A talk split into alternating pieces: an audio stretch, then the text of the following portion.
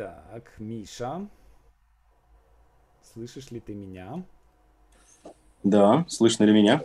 Да, прекрасно тебя слышно. Очень рад тебя видеть в добром здравии. Взаимно, Саш, привет.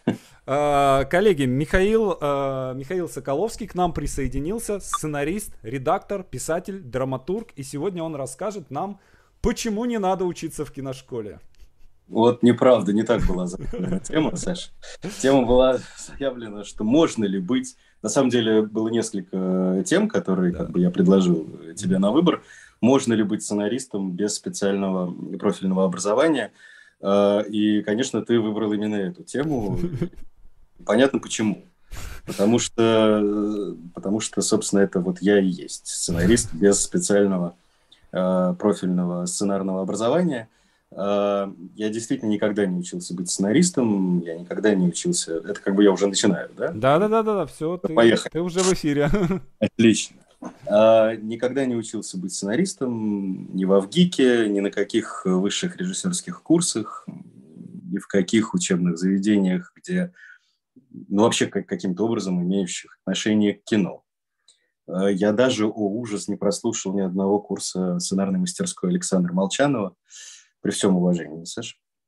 Ну, как-то вот не сложилось, может быть, все впереди. Поэтому, конечно, как ты уже заявил, э, очевидно, мой ответ на вопрос из темы моего выступления может быть только один. Да, конечно, можно. Можно быть сценаристом без специального профильного образования. И мы знаем массу таких примеров. Когда человек просто из любви к кино, по каким-то причинам без образования – приходит на съемочную площадку в любом качестве, в качестве, не знаю, монтировщика декорации, буфетчика, помощника, чьего-то ассистента, чьего-то секретаря, там, рабочего, ну, в общем, кем угодно. Э, он смотрит, он наблюдает, э, в какой-то момент, возможно, понимает, что не может жить без кино.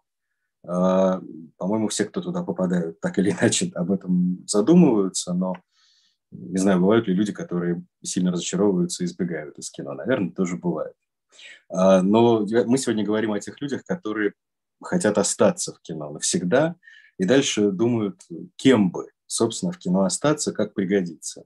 Ну и дальше к чему есть э, склонность. А, там, побывал в буфете с актерами, побывал в курилке с режиссерами, в самых неожиданных местах побывал с операторами, потому что они снимают, могут снимать откуда угодно. Там, не знаю, с кем еще, в постели с продюсерами. А, и не понравилось нигде, но хочется быть причастным к кино, значит, иди в сценариста, если, конечно, умеешь писать. А кто, собственно, не умеет писать? Все грамоте обучены, все умеют писать, значит, ну что, подумаешь, э, напишу сценарий для кино. Частенько мы слышим от зрителей, выходящих из кинотеатра, ну или там, не знаю, отходящих от экрана своего компьютера или убирающих телефон э, в карман, что я бы типа лучше написал. Сценаристы тут какие-то безграмотные придурки, я могу лучше. Ну, в общем, мы все слышали эти замечательные возгласы. А, вообще, да, сценаристов не ругает только ленивый. То, значит, можно услышать от продюсера, что в стране нет сценаристов. Хочется спросить, а мы кто? Но вообще даже с точки зрения обычных, обычных людей, все остальные необычные, мы необычные, а с точки зрения обычных людей, зрителей, а, ну, все прекрасно разбираются в медицине, в экономике, в футболе. С недавних пор все прекрасно еще в вирусологии разобрались. Ну и в кино, конечно, потому что все кино смотрят, все знают, как оно устроено, и все конечно, умеют писать. Почему бы не написать сценарий для кино? Это же так просто. Садятся и пишут. Потом рассылают в кинокомпании, ходят на питчинги, иногда с одним сценарием 15 лет, очень в него верят, но, правда, только они. Но, да, бывают и э, успешные люди, успешные сценаристы, которые вот так вот самотеком действительно входят в профессию. Мы этих людей знаем. Ну, если не знаем, можно нагуглить имена успешных сценаристов в истории мирового кино, которые не имели специального профильного образования. Я, конечно, не хочу себя поставить в один ряд с самыми успешными, но, естественно, прежде всего могу рассказать только э, про свой опыт э, вхождения в профессию.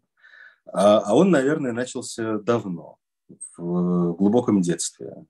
Ну, все мы родом из детства, и вот я в моем детстве был таким болезненным домашним ребенком. Очень много болел, сидел дома. Дома я сидел перед телевизором. А в руках у меня все время была книга. И как-то мне удавалось одновременно и читать, и, и, смотреть в экран. И так получилось, что в детстве я очень много читал и очень много смотрел. А тогда по телевизору показывали много хорошего кино. Э, вот я и посмотрел все, что показывали. Все советское кино, мне кажется, я пересмотрел. Некоторые зарубежные новинки. Мое детство пришлось на пору начала свободы, конец 80-х и 90-х, начало 90-х. А, поэтому, да, зарубежные новинки, самые лучшие образцы мирового кино появлялись э, в телевизоре. А, и там еще была на НТВ такая прекрасная рубрика «Кино не для всех», где было очень много вычурного такого авторского кино интересного. А, много там было такого кино, которое я называл «кино не для меня». А, но были и, и шедевры, которые меня переворачивали, переворачивали представление о кино вообще, э, и об авторском, и о коммерческом, в общем, о каком угодно. А, поэтому, когда в какой-то момент я уже набрал зрительский опыт, я вдруг э, сам для себя неожиданно воскликнул, я такое могу писать пачками. Ну, такой самонадеянный возглас, конечно, но, тем не менее, значит, он был в моей жизни. Ну, я думал все-таки, что это шутка. Со временем вот эта шутка, она стала как бы такой моей постоянной. Если воспринимать меня как персонажа, то речевой характеристикой моей. Вот я смотрел кино, потом, значит, говорил, я такое могу э, писать пачками. Конечно, это происходило чаще, когда кино было не очень удачное. Э, и, когда мне удавалось предсказать какие-то драматургические ходы или там даже режиссерские решения. Вот я произносил эту фразу. Я такое могу писать пачками. Ну и в конце концов э, допроизносился.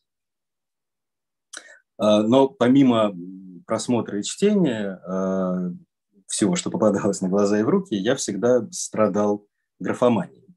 Ну, не в психиатрическом смысле, э, конечно, а в смысле огромной тяги к сочинительству и писанию букв.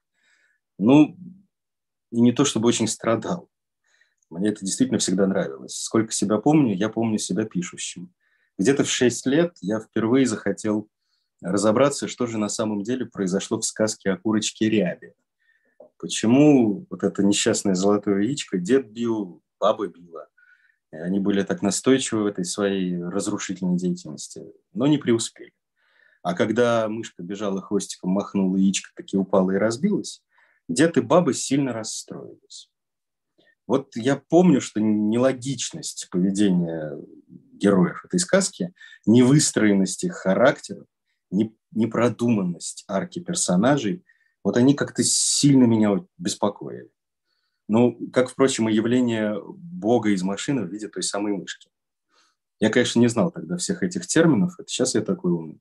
Но тогда оставить это дело я не мог. Э, я же такое могу писать пачками. И вот я решил написать свою версию этой сказки. Э, ну, к сожалению, этот опус до наших дней не сохранился, не дошел. А, даже в памяти потомков его не осталось. Я спрашивал родителей, нет, не помнят. Я сам не помню, ну, если, не знаю, меня можно воспринимать э, как потомка самого себя маленького. В общем, я тоже не помню, в чем там дело, и разобрался я в результате. Не знаю. Э, вот до сих пор не знаю, что там у них произошло, у этих крестьян. В связи с чем я предлагаю вам первое упражнение написать свою версию сказки о курочке Рябе. Э, чтобы там был продуманный мир, характеры, все необходимые изъяны героев, были ясны арки персонажей, из какой точки они выходят, в какую приходят, чего боятся, к чему стремятся, ну, в общем, все как надо. А каков месседж вашей истории? Для начала придется определить жанр вашего художественного произведения. Это может быть приключенческий фильм «Курочка ряба и золотое яйцо судьбы», например. Возможно, это будет народная комедия «Ряба и ветераны». Может быть, это будет боевик «Удар хвостиком». а, или философская притча «Старик и горе». Конечно, затевая такой проект, надо сразу думать о возможном спин который можно будет назвать «Лучше звоните мышке». Ну и поскольку в этой истории фигурирует такой, прямо скажем, провокационный МакГаффин, напрашивается, конечно, эротическая версия этой истории. Ну, Анна Ахматова написала, когда вы знали, из какого ссора, ну, в нашем случае можно закончить «Растут сценаристы». Вот, да, я считаю, что э, мой путь начался в точке э, освоения сказки о курочке Ряби и попытки понять ее смысл. Дальше я все чаще и чаще кричал в небеса. Я такое могу писать пачками, и Господь в конце концов услышал мои молитвы и по своему обыкновению посмеялся. Я попал на длинные сериалы. Это были сначала мыльные сериалы на канале «Россия», тогда назывался РТР, э, сериалы э, на канале СТС, потом я дорос и до детективных сериалов. Писать действительно приходилось пачками. Были годы, когда я в составе группы сценаристов писал по 70 серий мелодраматических или 40 серий детективных сериалов за сезон. Это, конечно, было очень жестко, и я очень рад, что больше этим не занимаюсь. Больше это, кажется, никому и не нужно. Ни продюсерам, ни каналам, не кажется, слава богу, зрителям. Как удалось мне начать писать сценарий без профильного образования? Ну, во-первых, конечно, далеко не сразу меня допустили именно до сценария.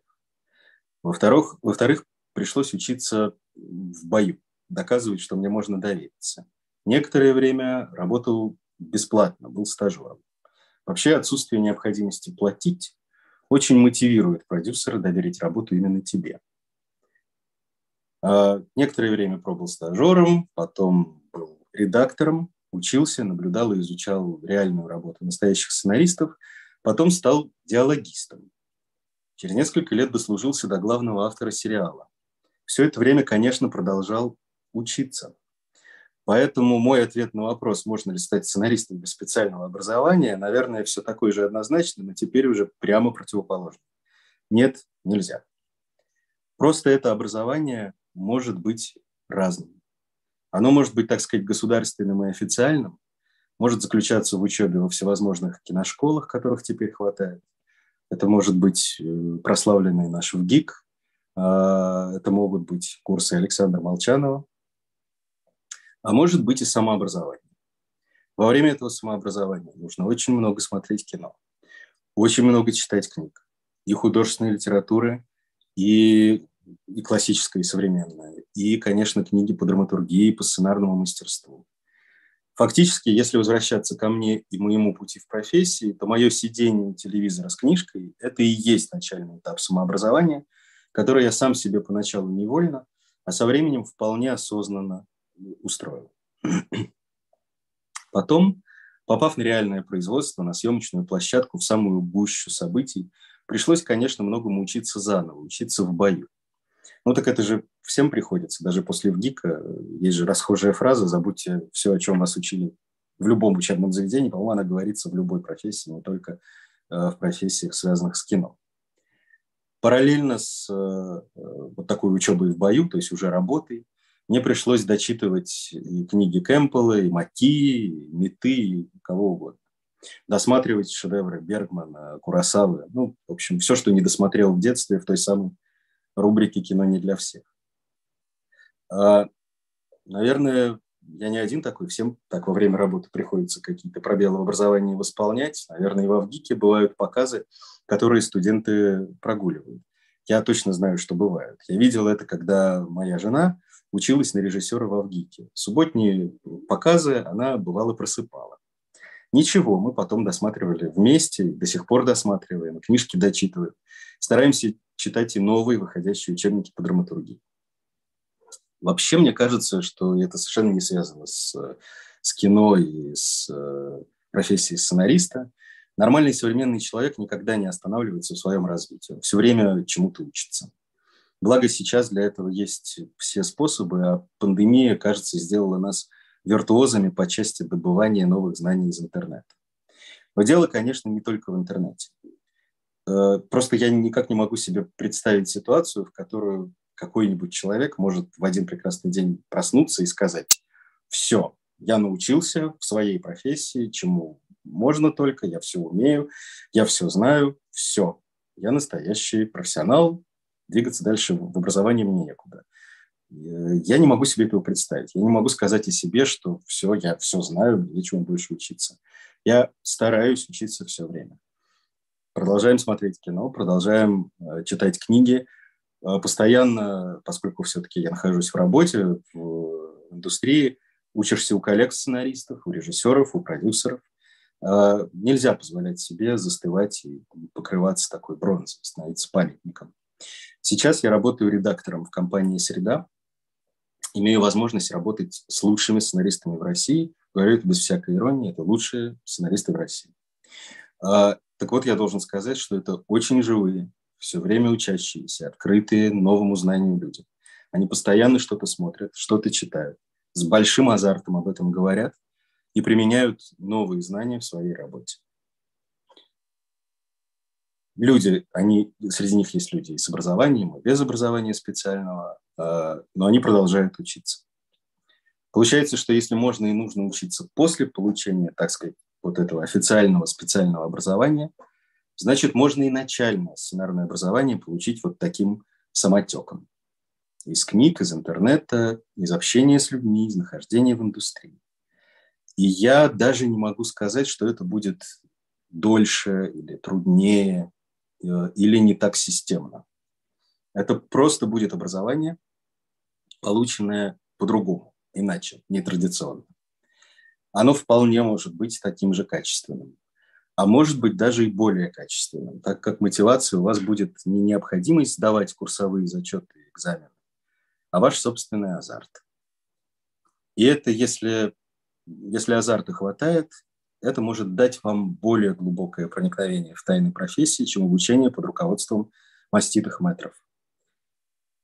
Правда, это зависит от, вашего, э, от ваших склонностей, от вашего психотипа.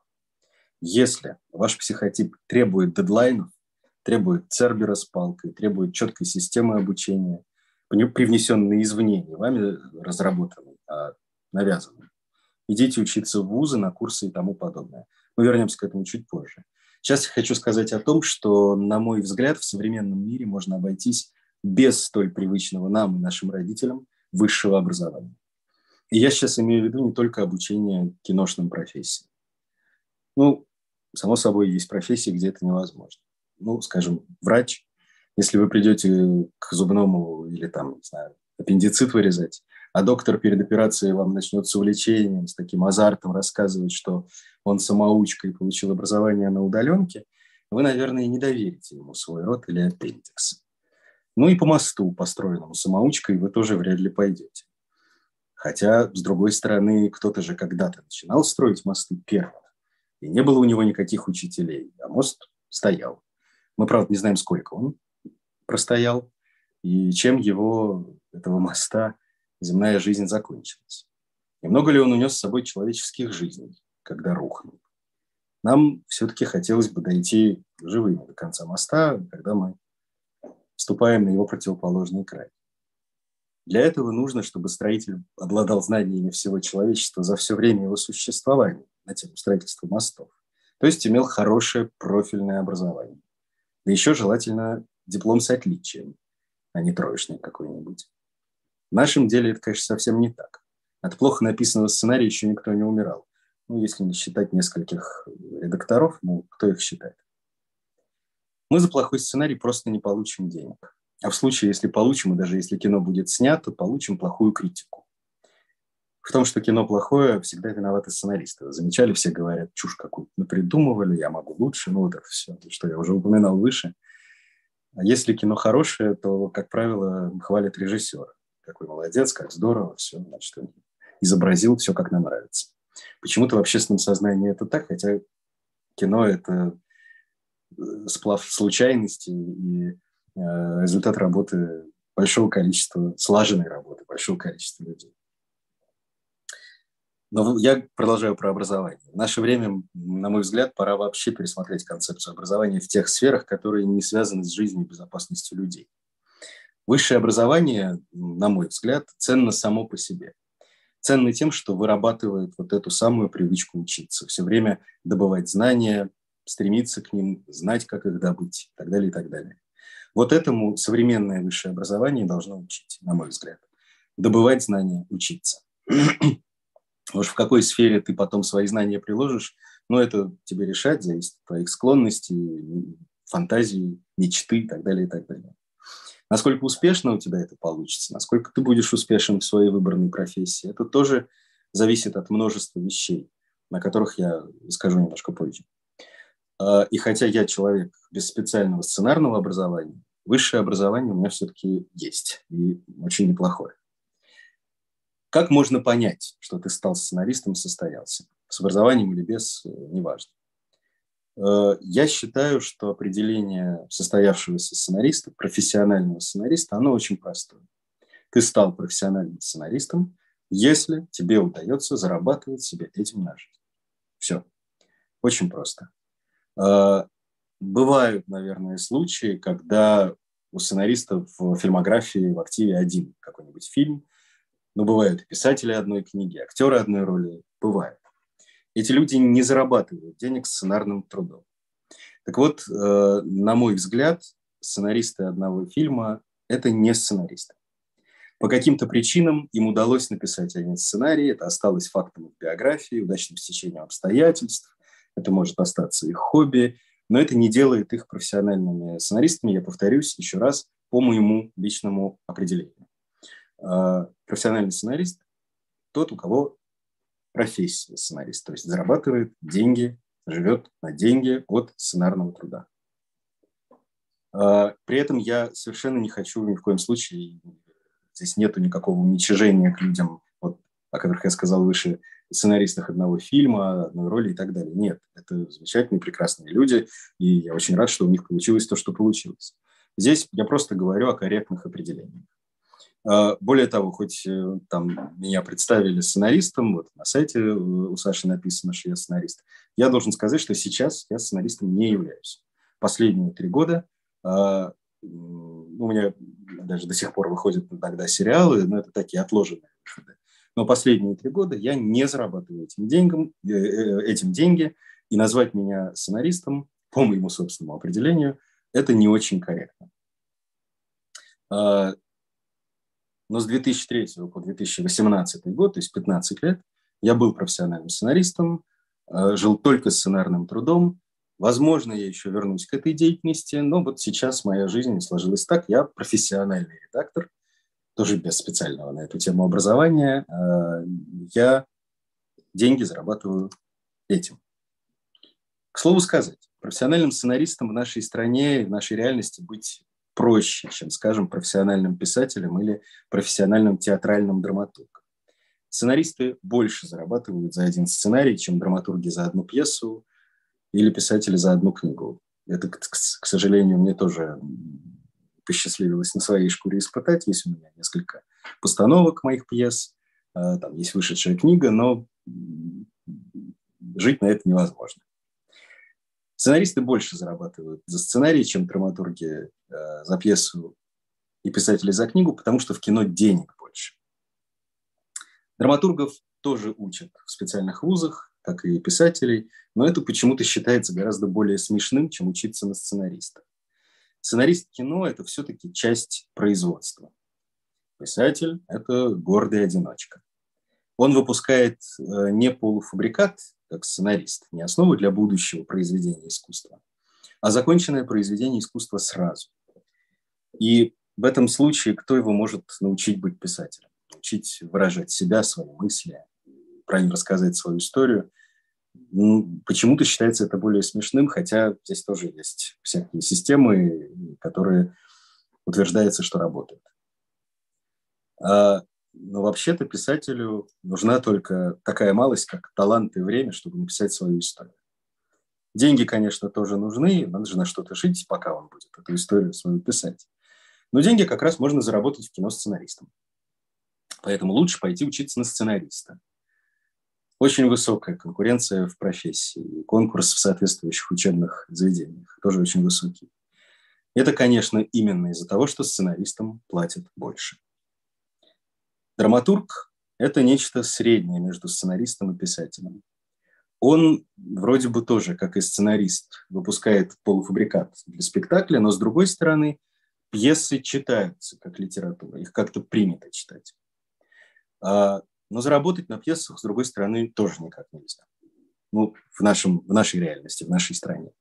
Но если твою пьесу экранизируют, вот тогда очень много можно заработать денег сценаристу, который напишет по твоей пьесе сценарий. Лучше, конечно, если это будешь ты сам. Драматургов учат в театральных э, институтах, как и большую часть актеров. Потом они идут в театр и служат высокому искусству, а деньги зарабатывают в кино, и актеры, и драматурги, часто без специального специфически киношного образования.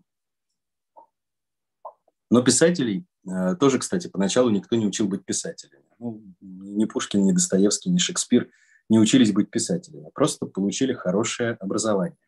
А потом не смогли молчать, как Лев Толстой. Просто это люди, которые не могли не писать. А, но на самом деле таких людей, которые не могут не писать, существует довольно много. И всегда их было много. Но мы немногих помним. Несмотря на то, что многие писали, издавались в веках, а, по-настоящему успешными, состоявшимися, остаются немногие. В веках остаются самые талантливые тексты. Потому что самые талантливые тексты будоражат, не дают покоя, заставляют говорить о себе, заставляют заучивать наизусть, пересказывать друг другу.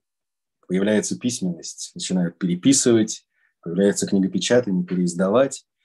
И из огромного количества текстов таким образом до нас доходит только, ну, например, Гомер, только эпосы Гильгамеши, только книги Ветхого и Нового Завета. Написаны эти тексты настолько талантливо, что их много раз пересказывали, переписывали, переиздавали в любом виде. Так много, что их шанс сохраниться многократно возрос, и они сохранились.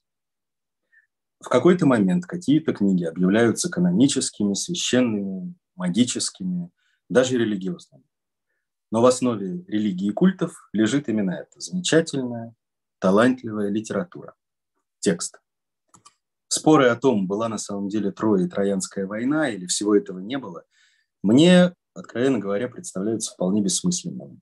Как, например, и споры о том, был или не был в реальности Шекспир, и кто на самом деле писал его пьесы. Там, Фрэнсис Бэкон, Королева Елизавета. Какая разница? Есть гениальный текст. И на временном расстоянии, отделяющем нас от описываемых событий, неважно, имели они место в действительности или выдуманы гениальным писателем. Тексты заставляют нас испытывать эмоции, сопереживать героям, извлекать уроки, как править своим городом, своим островом, своей семьей, как общаться с людьми, как найти возлюбленную, как не обманывать друзей, как правильно и быстро вернуться домой, как писать такие талантливые тексты. Есть же книги на эту тему тоже. Ну, Гомер этому не учит, но есть другие книги. Но Гомера можно почитать во время получения хорошего образования. А если верить, что все описанное Гомером правда, можно ведь и Трою найти в реальности, как нашел ее Шлиман. Говорят, если достаточно искренне верить в тексты Священного Писания, можно даже Бога отыскать. Древним драматургам повезло чуть меньше. В Греции театральное дело было поставлено совершенно в сериальном ключе. Драматурги писали каждый год для театрального фестиваля по пьесе для единственного представления при народе. Кому-то из них, по-моему, если ничего не путаю, Еврипиду один раз посчастливилось, и его спектакль очень хороший, э, сыграли два раза. А так, по одному разу, это было фестиваль соревнования, дальше выбирали победителя, чествовали его, о пьесе забывали навсегда. И очень редко сохранялись списки этих пьес. Так редко, что из тысяч пьес классического греческого театра до нас дошло по нескольку пьес всего трех трагиков – Исхила, Софокла и Еврипида, и одного комедиографа Аристофана. Все. И совершенно нельзя быть э, уверенными, что это лучшие образцы э, драматургии за все время существования греческого классического театра. Просто им повезло. Удача, везение – это тоже очень важный фактор на вашем пути сценариста. Есть некоторое количество прекрасных, талантливых, работоспособных людей, которые хотели бы быть профессиональными сценаристами, но им просто не повезло.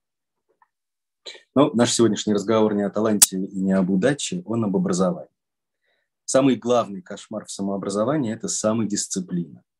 Как заставить себя смотреть книги и читать кино в огромных количествах, если над тобой не нависает мастер, а за ним сессия? Ну, это тоже довольно просто. Надо очень любить свое дело. Как Квентин Тарантино, который прежде всего очень любит кино.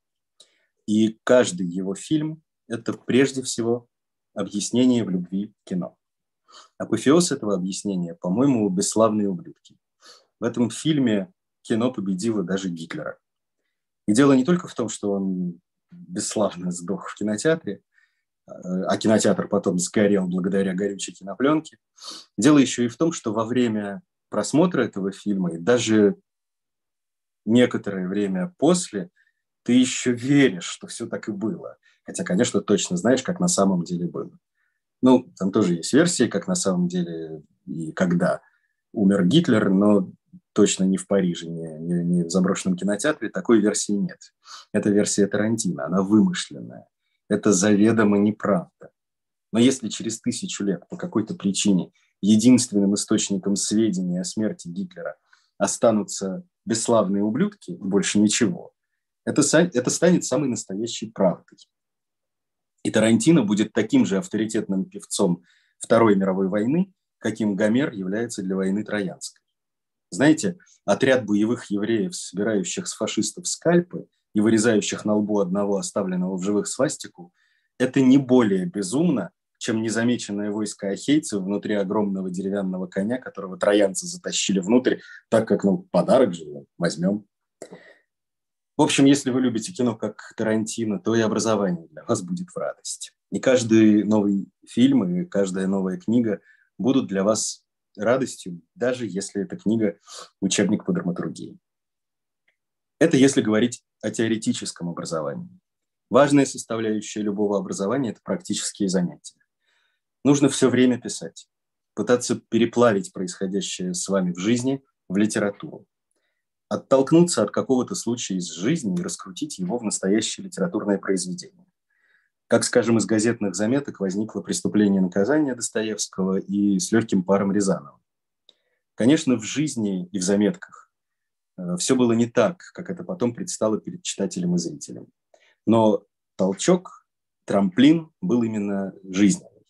Толчок для фантазии автора. Вот вам второе обязательное упражнение. Возьмите любой случай из вашей жизни и попробуйте вырастить из него историю в драматургическом смысле, чтобы там были экспозиция, завязка, перипетии, кульминация развязка, герой, его цель, ну, в общем, все как надо. Причем тоже я э, советую делать это в разных жанрах. Хорошее произведение искусства уйдет от случая из жизни очень далеко. От случая из жизни в нем ничего не останется из вашей истории уйдет правда. Но, как ни парадоксально, прибавится правдоподобие. Я делаю это упражнение постоянно. Не всегда записываю, часто мы делаем это в диалоге с моей женой-режиссером. Очень удобно, когда режиссер рядом. Режиссеры все-таки мыслят немного иначе, чем сценаристы. А, сценаристы структурой мыслят, а режиссеры все-таки больше визуально, картинкой. Но мой режиссер, моя режиссерка, еще порой сценаристка. В отличие от режиссерского, сценарного образования у нее нет специального, так что тут мы с ней на равных. В нашем э, с нею диалоге решение некоторых сюжетных коллизий находится быстрее, да и выглядят они часто более эффектно. Очень рекомендую удачно жениться. Некоторые случаи из жизни, конечно, бывают похлеще, чем любое придуманное художественное произведение. И стоит только сместить акцент, и мы понимаем, что перед нами высокая трагедия. Вот, например, представьте себе такую историю из рыцарских времен. Злобный старый король приказал убить своего врага, претендующего на престол молодого князя. Исполнители оказались криворукими, князя не добили, и ему раненому удалось сбежать в соседнее королевство. Там князя вылечили, и он вернулся на родину биться со злобным королем дальше на подъезде к королевству по приказу короля князя со свитой заставляют свернуть с большой дороги на узкую тропинку, чтобы схватить его не на глазах встречающих его людей, сподвижников, а без свидетелей. Князя бросают в тюрьму, где он продолжает бороться. Всех друзей князя тоже сажают в тюрьму или отправляют в ссылку. А каждый, кто имел неосторожность хотя бы высказаться в поддержку опального князя, объявлен вне закона и врагом государства. Убить князя король уже не может. Князь стал слишком популярен. И выпустить не может. Для короля это означает показать слабость. И король от своего, злобный король от своего положения злится еще больше. И от того, что он сам себя в это положение загнал. Становится посмешищем всего мира. И все больше злится. А запертый в темнице князь показывает зрителю и читателю пример по-настоящему свободного человека. Парадокс. И это пример очень хорошей драматургии. Хотя все это основано на реальных событиях. Из рыцарских, разумеется, времен.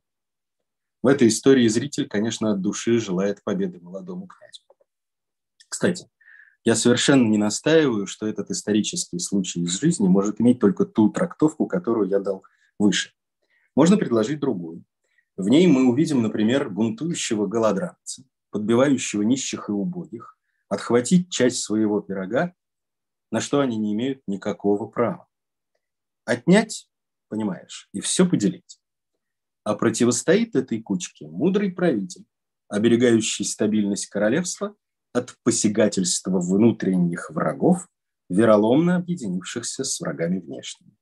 И убить иного не пытался, но в самом деле хотел бы убить, убил бы.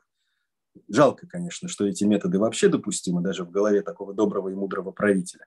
Но что поделаешь, средневековье, рыцарские времена. И, конечно, в этой трактовке мы будем сопереживать кроткому и мудрому правителю, можно сказать, святому, и совсем не желать ему бесславной смерти в подвале какого-то провинциального дома в окружении челяди и дочерей. Главное, чтобы история была убедительной и вызывала у зрителя сильные эмоции. Тогда ваше упражнение удастся. Зачет. Другая история. Внезапно умирает не старый еще барон. И его наследство делят две бывших и одна настоящая жена, а также дети от всех этих браков. И их дележка заканчивается полным уничтожением баронского замка. Вырубкой леса, осушением рыбных озер барона, разорением, опустошением. Да, эта история не из рыцарских времен, это я, сместив акценты, пересказал печальную реальность одного известного косметического бренда. Барон умер совсем недавно, в этом году. Проклятая пандемия. Сколько, кстати, она породила сюжетов. Уже даже поднадоела эта тема. А пандемия еще и не думает заканчиваться. А вот обратное упражнение, тоже очень важно. Великое литературное произведение, признанную популярную историю, попробуйте пересадить на современную почву. Да так, чтобы еще мало кто заметил, что за абсолютно актуальной повесткой скрывается древняя архетипическая история. Мой любимый пример – Фауст. Как можно историю продажи души черту сделать современной и достоверной? Оказывается, это совсем не так сложно. Надо только подумать, какая на самом деле жизненная тема и проблема прячется за всей этой чертовщиной, ведьминым шабашем, омоложением, явлением прекрасной Елены, мировым господством. Остановись мгновение, ты прекрасна. Выясняется, что это история человека, который пропустил жизнь. И теперь на пороге смерти пытается лихорадочно любыми способами ее нагнать и все-таки прожить. Фауст всю жизнь просидел над научными книгами, своими и чужими. Он думал, что достигнет просветления, овладев всеобщим знанием, что он познает жизнь теоретически. А не вышло. И вот он стар. Смерть подходит все ближе, а жизни он так и не знает. И вот у престарелого ученого и алхимика Фауста появляется шанс испытать игру страстей, которую он пропустил в своей естественной молодости. Испытать на практике. Он получает омоложение, богатство, прекрасную Гретхен и все дальнейшие приключения. Он становится, продолжение этих приключений становится все более черствым. Он предает все, во что верил. И всех, кто верил в него. Он не замечает, что Гретхен попадает в тюрьму, она вынуждена убить своего ребенка. В какой-то момент он выгоняет двух ни в чем не повинных стариков из их дома. Он перестает считать жертв своего властолюбия. И он проклят всеми. Кажется, что он обречен на вечные муки, но в финале он все-таки спасен молитвами той самой Гретхен. Эту историю уже можно перенести в наши реалии? Вполне. Надо только алхимика сделать просто химиком. Приближающуюся смерть акцентировать внезапно обнаруженным раком легких, а везде сопутствующего черта заменить на амфетамин, голубой лед, везде сопутствующий новому Фаусту на протяжении всех пяти сезонов. Вы, конечно, уже узнали историю, которую я имею в виду. Да, я утверждаю, что во все тяжкие Breaking Bad – это просто история Фауста, рассказанная сегодня. И там есть все элементы, присущие Фаусту. И Гретхен, и убийство ребенка, и два изгнанных старика супружеская пара, и финальная смерть спасения, которая внезапно, но совершенно закономерно заменяет собой смерть проклятия, которую он всей своей деятельностью в последние пару лет жизни заслужил. Я не буду спойлерить, может, кто-то еще не видел этот сериал. Я очень рекомендую его посмотреть. И даже тем, кто видел, я рекомендую пересмотреть этот шедевр с точки зрения именно переноса известной архетипической истории на современную автору почву. Перед этим здорово перечитать Гёте. Надо сказать, что такие упражнения с разной степенью удачности появляются все время. Ну, некоторые назову. Дон Кихот, который начинался как пародия на рыцарский роман и его фанатов, стал в конце концов во втором томе самым известным и довольно грустным в финале рыцарским романом.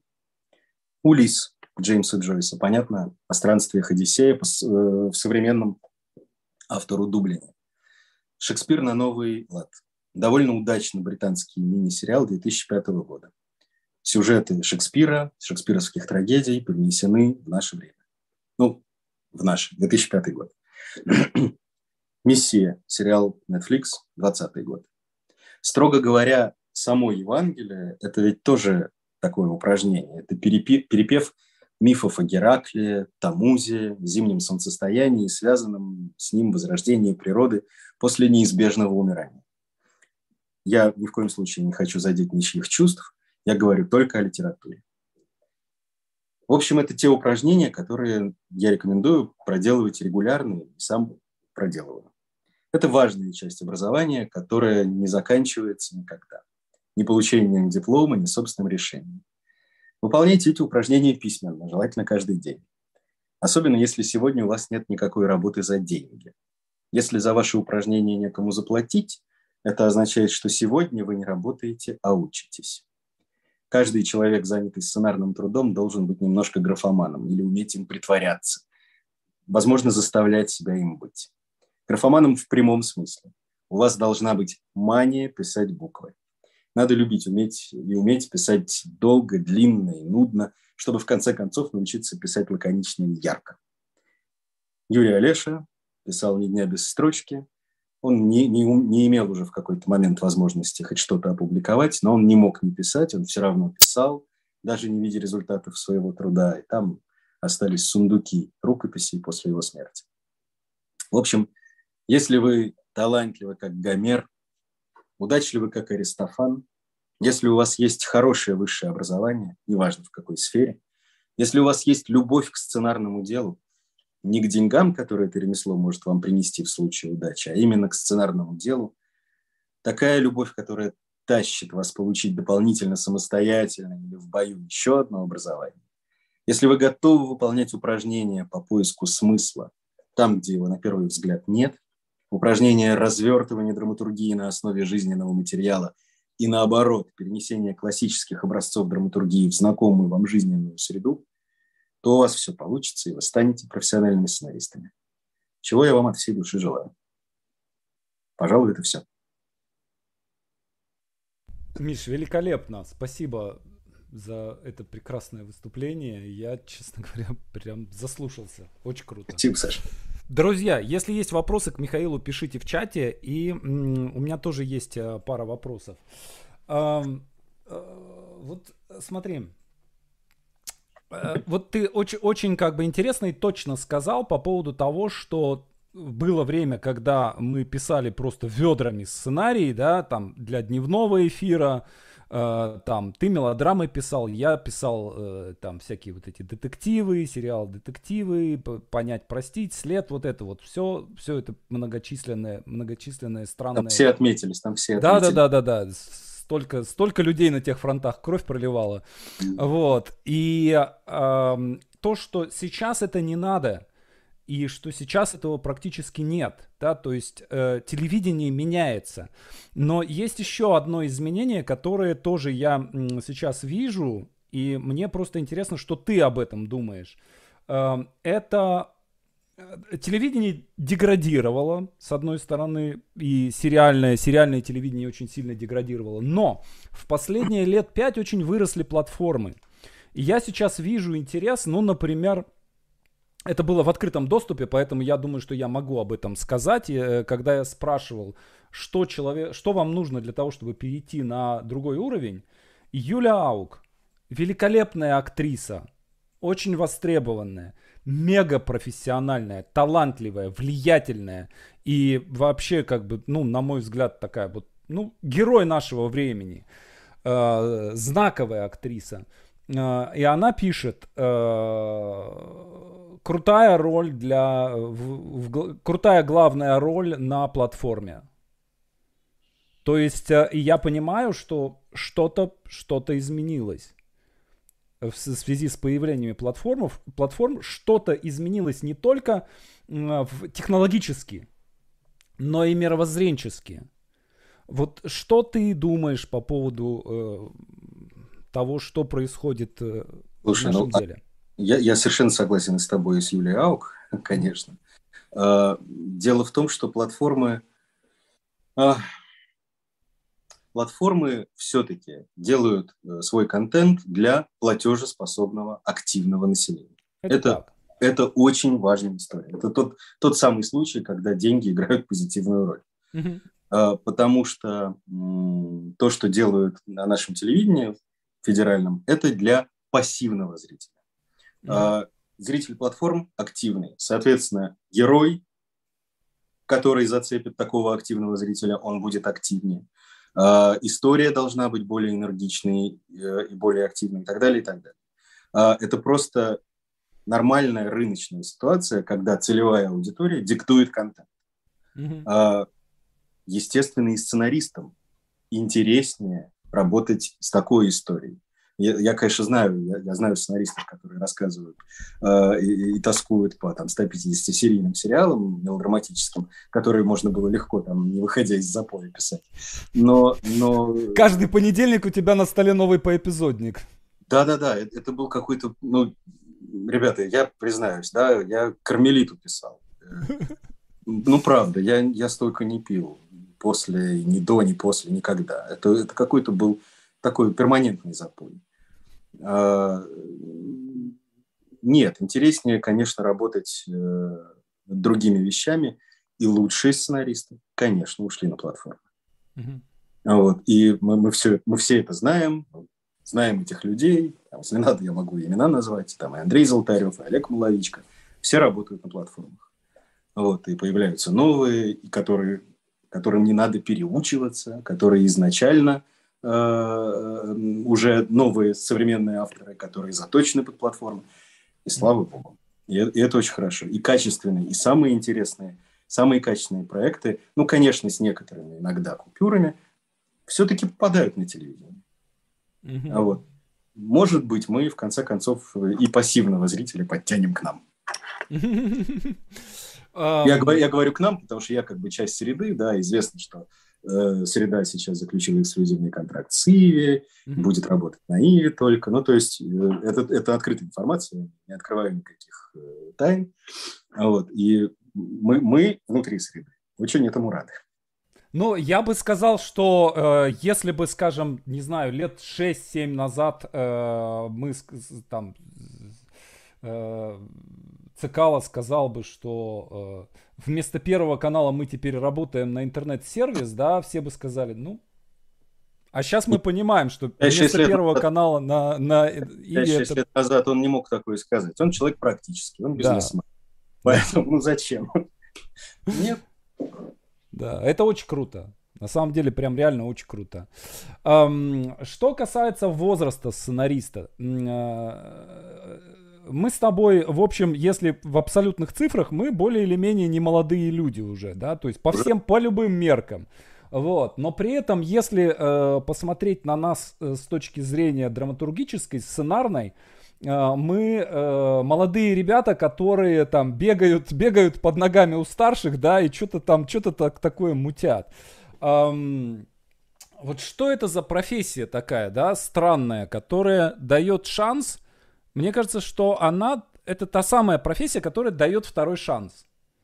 Да, то есть э, ты можешь быть, э, например, там, не знаю, до 30 лет ты можешь быть плохим журналистом, и потом вдруг стать отличным сценаристом.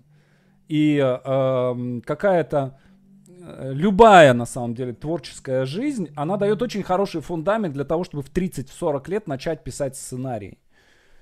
Да, ну, я все-таки воспринимаю сценарный труд как часть литературного труда. Мы, mm-hmm. мы все-таки, мы да, все-таки литераторы. Согласен. Мы создаем э, миры словами. Mm-hmm. А, а кто, кто же это написал? Я сейчас боюсь ошибиться, и мне будет стыдно.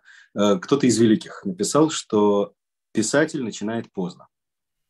И в этом смысле мы, как сценаристы, мы идем, так сказать, вот в этом писательском русле. Мы начинаем поздно. А, мы начинаем, ну, быть успешными, быть востребованными, быть вот именно профессиональными в моем смысле. Мы начинаем поздно. Это нормально, потому что надо набрать опыт, надо набрать э, терпение. Ведь все-таки сидеть за столом приходится довольно много времени. Вот. Не, не всегда у, есть к этому склонность вообще у любого человека, а у, у молодого и того меньше. Вот. Для того, чтобы себя заставить сесть э, на, так сказать, вот этот стул, и просидеть за экраном э, и что-то писать, ну, нужно уже подуспокоиться немножко, уже не, не, не бежать за э, понятно чем. За жизнью, так я скажу, общо. Но мне кажется, что здесь есть награда такая, да, что э, ты живешь хорошо зато, и ты живешь долго. Сценаристы Это... самые, сценаристы, драматурги самые долгоживущие люди из творческих. Серьезно? Я ну, не... конечно, слушай, все эти Танина Гуэра, все это Суза Чеки Домика, все эти Бернард Шоу, да, то есть как, в 90 лет ты не можешь писать стихи, или это будут плохие стихи. Вот, в 90 лет ты не можешь писать а роман. Подожди, а Гёте мой любимый, он все-таки писал, да. Слушай, да, ну, э, Гёте, во-первых, это единственный пример, который всегда, когда э, об этом говорят, всегда, а как же Гёте? Вот, но Гёте... Но есть шанс, прецедент, понимаешь? Да, все, все единственный, да. Он, э, опять же, да, он, допи... он и то он не писал, он дописывал ну, да. э, второй том, э, и, ну, давай уж все-таки серьезно, да, все-таки второй, первый том получше, чем второй. Вот это, кстати, ты знаешь, многие так говорят, а я с этим совершенно не согласен. А я, я тоже... Я да, я перечитывал, я перечитывал именно с таким настроем, думаю, нет, вот все его ругают, а я все-таки вчитаюсь, я пойму, что в нем там крутого. А я вчитался, я, сейчас со вторым, я сейчас со вторым томом прям очень... И мне, кстати, помог понять второй том, э, вторая часть пятого сезона Breaking Bad. Mm-hmm. Вот это, кстати, интересно. Э, вот сейчас ты сказал, да, и теперь это развидеть невозможно. То есть я этого не видел, а сейчас для меня это стало прям очевидно. Да, это история Фауста. Просто прям по... То есть в случае с, наслед... с наследниками там очевидно, это шекспировская история, да, то есть там да. все гип... только что гиперссылок на нужные страницы там нет. Вот, э, в общем, прозрачные все параллели, а тут неочевидная такая штука. Неочевидно, и тем интереснее, потому что там есть все элементы. И, как, и, и то, что, извините, Маргарита – это бедный Джесси, угу, угу. И, и, и при этом да. они избежали гомосексуального подтекста. Да, абсолютно. При... Ну, это супер. И, и убийство, ну, не будем спойлерить, да, да, там да. убийство ребенка, оно же там есть. Да. Ух.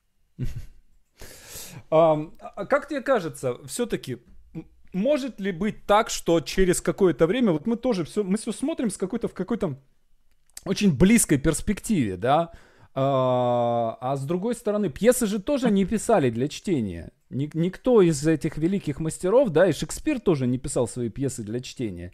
И никому в голову не приходило их читать. Может быть, и со сценариями тоже случится такая штука. Я, конечно, далек от того, что э, мои детективы и твоя кармелита э, войдут в золотой фонд э, литературы, да, но, может быть, что-то и войдет, какая-то, э, какой-то, какой-то из наших проектов. Слушай, ну это же было, э, ведь вот советские сценарии, которые были записаны да. в записи, они издавались, они вполне себе читались. Э, один из последних таких примеров – это «Горе», там, угу. э, который вот просто фильмы Захарова, всеми любимые, записал, и у него это называлось литературная запись фильма. У него это даже не называлось сценарием. То есть это как было потом. Потом это было в какой-то момент модно новелизация mm сериалов, так называемая. Э, возможно, да, возможно, будет. А может, ну, Тарантино, нет? Тарантино сейчас вот у меня лежит, я, я, я сейчас собираюсь начать читать. Вышел у него э, роман про однажды в Голливуде. Я слышал об этом. Тот, тот самый случай, когда все будут говорить, а книга-то лучше. Но, но возможно, Но я тебе должен сказать, что вообще-то, вообще-то, э, Шекспир, конечно, не писал для чтения, но, насколько я помню, во времена Шекспира были, так сказать, пиратские издания его. Да, да, да, их же записывали и... Записывали, то ли какой-то второстепенный актер да, да, да, да, да, записывал все, что он запомнил на сцене, и можно узнать, кого он играл, потому что свой текст он помнил дословно, а чужой, значит, приблизительно. Вот. Или были какие-то подсадные люди, которые сидели, записывали прямо во время представления. Да, да, да, да. То есть черт его знает, может быть, действительно мы увидим людей, которые будут сидеть в кинотеатре, записывать, ну или дома, или дома сразу программку ставить, которая выдавать текст. Может быть. Но есть же э, издания, скажем, пьес делают, издания сценарий. Вот э, мой любимый Waterstones в Лондоне, там просто этаж посвящен э, кино, и там шкафами вот эти книги сценариев. А кто, кто туда ходит? Фанаты, сами работники, да, так сказать, это, да все-таки для широкой публики это... Ну вот флибэк мы по последнее, последнее оттуда заказывали э, сценарий, и он, читает, он читается отлично прям. Кому придет в голову заказать, Саш? Понимаешь, вот тебе пришло в голову заказать. Слушай, там тираж 5000, и э, он разлетелся, разлетелся прям... Разлетелся Может, это еще вопрос моды. Может быть, нам имеет смысл поработать над пиаром своим. Да, я согласен с этим. Ну и э, я понимаю, что все-таки Фиби, э, она Уоллер Бридж, да, я понимаю, что она гораздо более известный персонаж, чем, чем любой из нас. Да. Слушай, огромное тебе спасибо. Э, я получил огромное удовольствие. Ты мудрый человек. Спасибо, что позвал, Саша. Я тоже ребята, ребята пишут тебе. Э, Михаил, огромное спасибо. Полезно и очень интересно. Спасибо, отдельное спасибо за, утвержд... за упражнения. Очень интересный взгляд и полезные советы. Спасибо за упражнения, новую перспективу и вдохновение. Ура! Ребят, Спасибо. пишите, Сценаристы пишите нам сценарий. очень нужны. Очень нужны сценаристы. Новые. Да, вот, слушай, а, вот меня часто спрашивают, я тебе, я знаю, наверное, э, там с 90, 99% вероятности я знаю, что ты ответишь, но просто хочу, чтобы э, ребята от тебя это услышали. Постоянно мне задают вопрос, на какие темы писать, сцен... какие темы сегодня востребованы? О чем писать сценарий?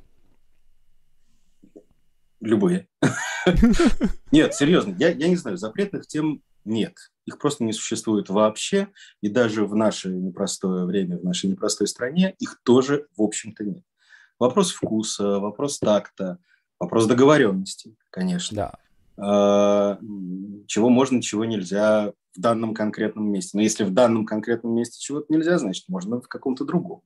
У вас в любом случае есть YouTube, у вас есть куча всего. Это, это не реклама, можно, да? Да, все а, можно. У вас в любом случае есть масса каналов, по которым вы можете свой контент доставить зрителям. А, лучше всего писать на те темы, которые вас очень сильно волнуют. Вот. И это станет настоящим. Это просто всегда чувствуется, всегда считывается и вызывает отклик. Большое спасибо, Миш, что пришел к нам эфир. Э, ребят, спасибо за то, что слушали. И э, пишите в чате, пишите в комментариях. Миша, много-много спасибо, спасибо, спасибо. Миш, спасибо. обнимаю, очень рад тебя видеть. Да, взаимно. Счастливо. Пока-пока.